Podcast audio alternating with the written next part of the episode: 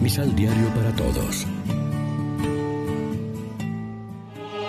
Proclamación del Santo Evangelio de nuestro Señor Jesucristo, según San Mateo.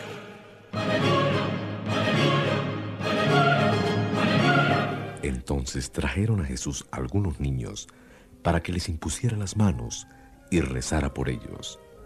Pero los discípulos reprendieron a esa gente. Jesús dijo, Dejen a esos niños y no les impidan que vengan a mí porque el reino de los cielos es de los que se asemejan a los niños. Enseguida les impuso las manos y siguió su camino. Lección Divina Amigos, ¿qué tal? Hoy es sábado 14 de agosto, la iglesia se viste de rojo para celebrar la memoria del presbítero y mártir San Maximiliano María Colbe, y como siempre lo hacemos con el pan de la palabra. Jesús atendía a todos y con preferencia a los más débiles y marginados de la sociedad, los enfermos, los pecadores. En esta ocasión a los niños que le traen para que los bendiga. Su frase es toda una consigna. Déjenlos, no impidan a los niños que se acerquen a mí. Y no es solo por amabilidad, le gusta ponerlos como modelos de la actitud que deben tener sus discípulos. De los que son como ellos es el reino de los cielos.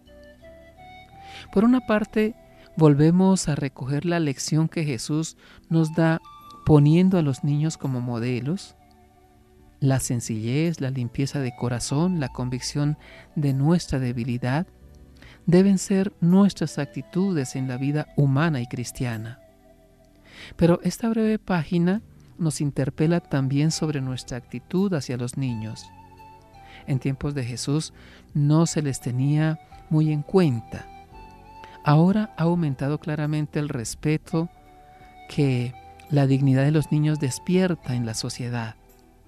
La familia cristiana y toda la comunidad deben sentirse responsables de evangelizar a los niños, de transmitirles la fe y el amor a Dios.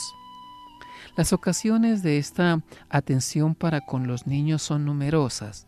El bautismo, la catequesis como iniciación en los valores cristianos, los demás sacramentos de la iniciación, confirmación y Eucaristía, las misas dominicales más pedagógicamente preparadas para niños, los diversos ambientes de su educación cristiana, etc. Reflexionemos. Jesús ponía a los niños como modelos de actitud que deben tener sus discípulos. Somos conscientes de las implicaciones que tiene la afirmación de Jesús de los que son como ellos es el reino de los cielos. Oremos juntos. Señor, renuévanos en la vida nueva de nuestro bautismo, para que experimentemos con gozo cada día tu paternidad que asegura nuestra filiación y la fraternidad humana. Amén. María, Reina de los Apóstoles, ruega por nosotros.